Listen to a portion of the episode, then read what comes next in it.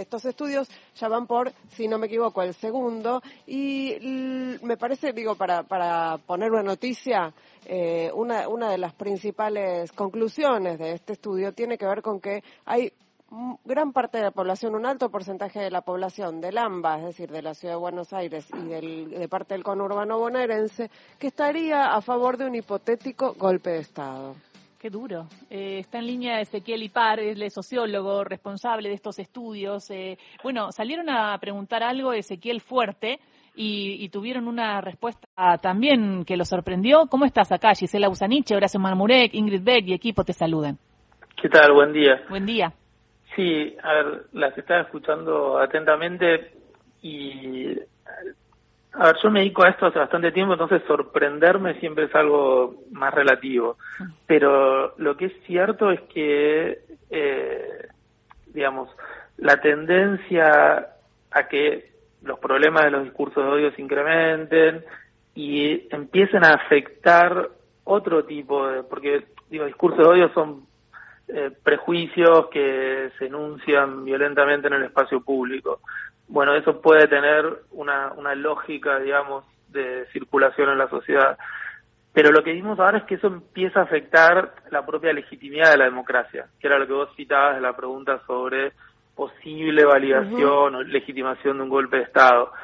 Eh, entonces, ahí, si vos querés, no sé, sorpresa, pero evidentemente lo, la, la condensación de, discursos de odio habilitados y que empiezan a circular con mucha facilidad en este contexto que es de crisis, ¿no? También hay que ponerlo, eh, está empezando a afectar de un modo severo, diría yo, eh, como principios básicos, instituciones básicas de la democracia. Eso tal vez sí es, digamos, relativamente nuevo en este momento pospandémico.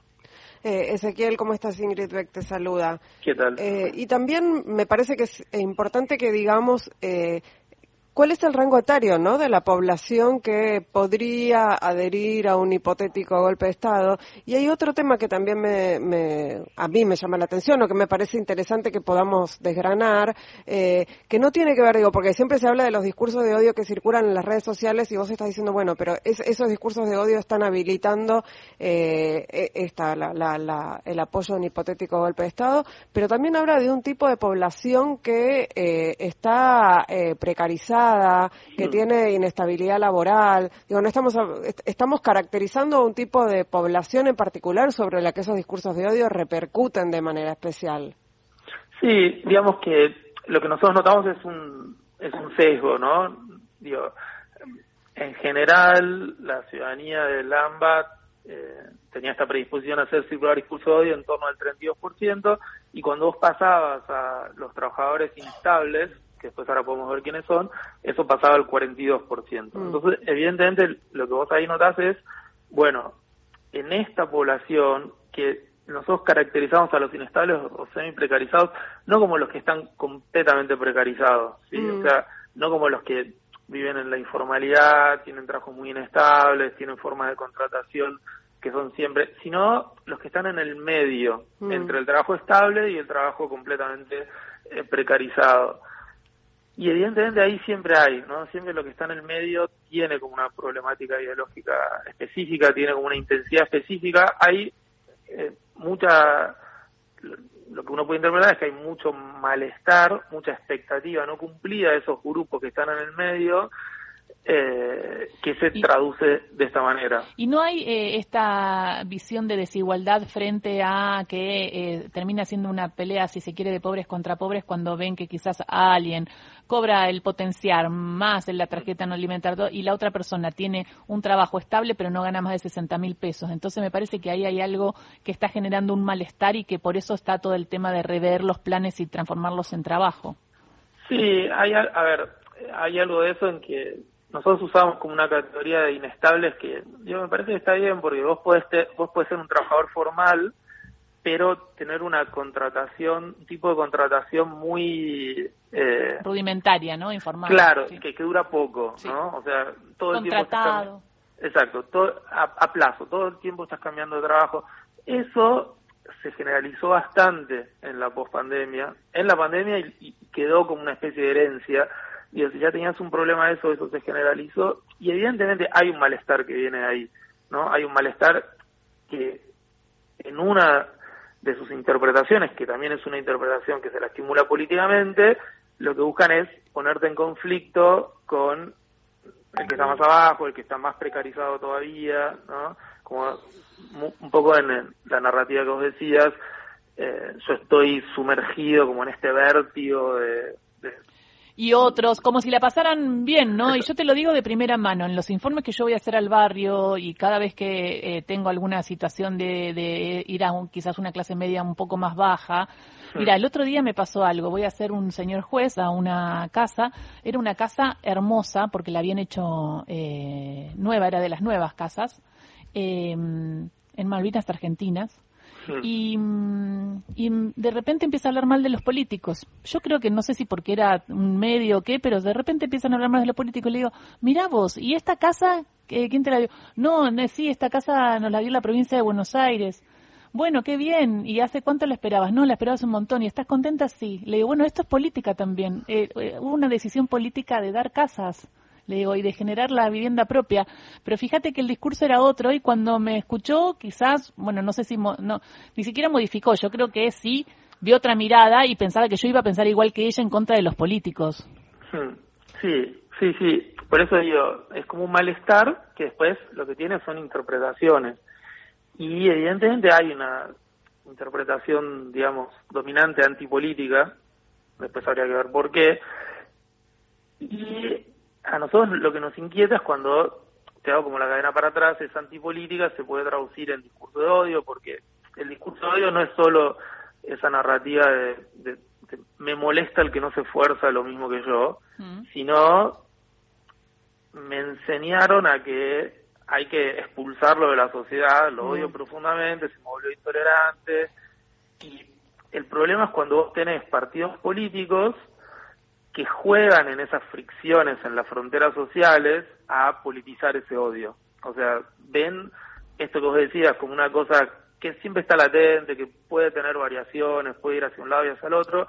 El problema es cuando vos tenés partidos políticos que juegan a tensionar ese resentimiento, ese odio social hacia abajo. Ezequiel, ¿cómo estás? Eh, Horacio Marmurek. Ahí paso a, otra instancia, porque al hablar de antipolítica, al hablar de tensionar esas circunstancias que habitualmente están en la sociedad, una sociedad en crisis más, desde parte de la, del, digamos, de cierto arco político, ahí se produce una paradoja que tensa sobre ese mismo arco político porque cree que puede capitalizarlo, pero a la larga llegas a esta apreciación que trajo Ingrid, que es que un sector de la sociedad no vería con malos ojos eh, la, digamos, este divorcio entre la política y la vida real que empieza a aparecer, ¿no?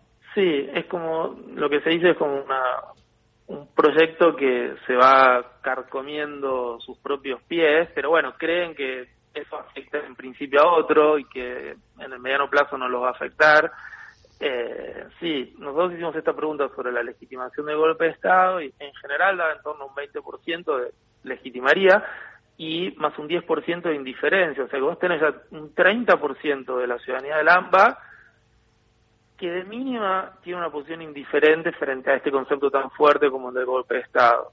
Digo, esta crisis de la política en la pospandemia pasó en muchos países, pero bueno, digamos, vamos a la nuestra, que es la que nos concierne, yo creo que sí hay eh, estrategias políticas que no se dan cuenta que, digamos, como que pasaron el umbral de la crítica a la performance del gobierno, o sea, de, la crítica, inclusive de la crítica fuerte a lo que está haciendo el gobierno democrático de turno, a la crítica de la democracia en tanto tal hay algunas expresiones del último tiempo que convalidan esto, ¿no? Claro. Eh, eh, te hago una consulta en este contexto, porque estamos hablando de la política y estamos hablando de los políticos, del gobierno de turno o lo que sea.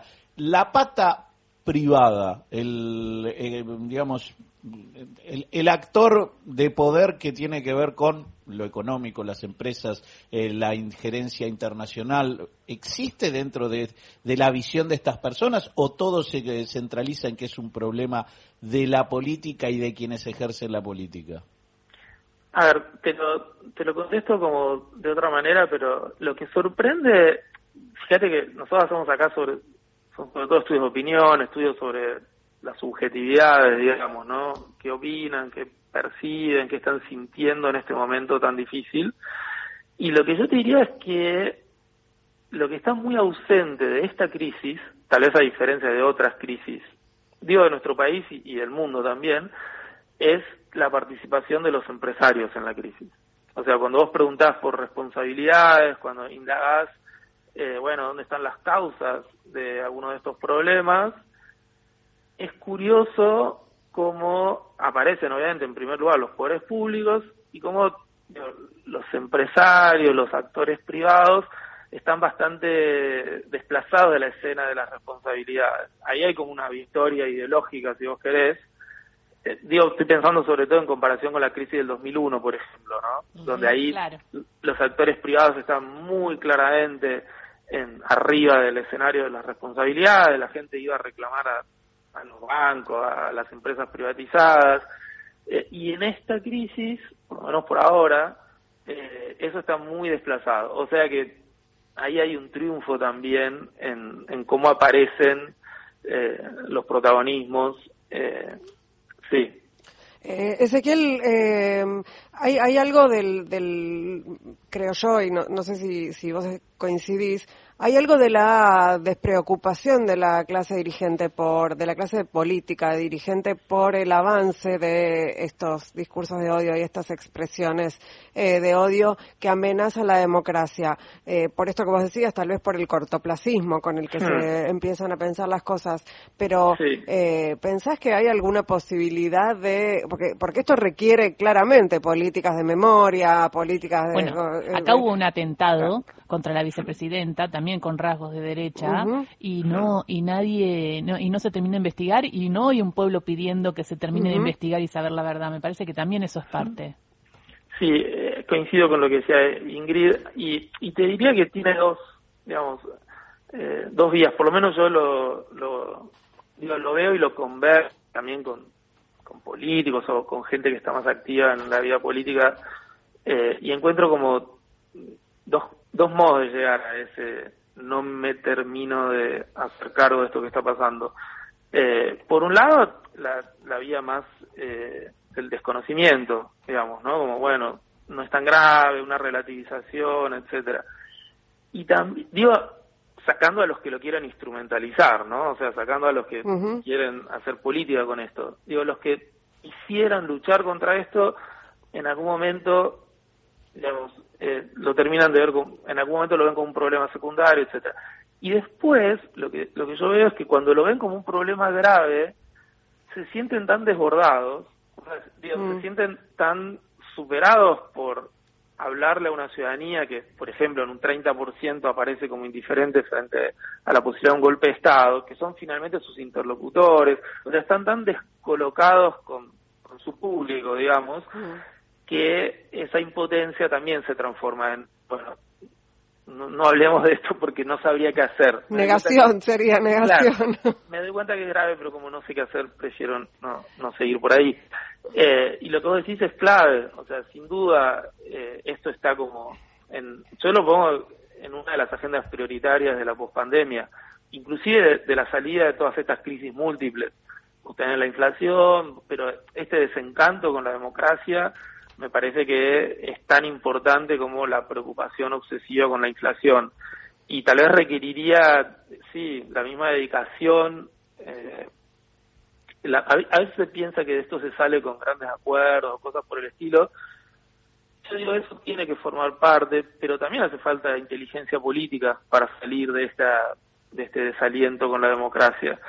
Eh, falta entonces ahí sí, falta escuchar y, profundizar en esa escucha y falta sobre todo eh, proponer, ¿no? Proponer una alternativa, proponer, perdón que use como la metáfora futbolística, pero mm.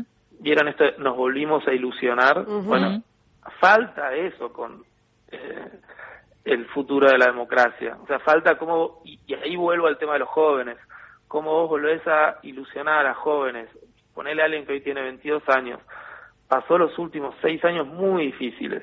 Los últimos dos años de Macri fueron muy difíciles, toda la pandemia y este año fue muy difícil. Entonces, bueno, ¿cómo los volvés a ilusionar con la democracia? Tal cual, habla Ezequiel Ipar y uno lo escucha y se queda reflexionando. Eh, de alguna manera contestaste eh, la, última pregunta que te iba a hacer y era, bueno, ¿qué pasa o qué se hace, no? Después de tener ese estudio y un poco tiene que ver con esto, ¿no? El volver a, ilusionar y generar, eh, generar acciones, ¿no? ¿no? No solamente para salir de la economía, sino también lo necesario para reforzar la democracia. Se vienen 40 años de la democracia. Sí, ojalá que se pueda usar como, digamos, como a veces alguien habla de, la promesa de la democracia, ¿no? Pero bueno, la promesa de la democracia no tiene que ser tan fantasiosa. Lo que hay que volver es a, a, establecer la efectividad de esa promesa. O sea, que la promesa de la democracia ya está haciendo algo con tu vida. Eso para, eh, me imagino que para los jóvenes, para celebrar los 40 años de democracia, me parece que es clave. ¿No? Vieron que está esta declaración de juez, la democracia no hizo nada, mm. que fue terrible, ¿no? Y evidentemente mm. hay una instrumentalización. Bueno, habría que hacer todo lo contrario, mostrarle a los jóvenes que la democracia ya está haciendo algo con sus vidas.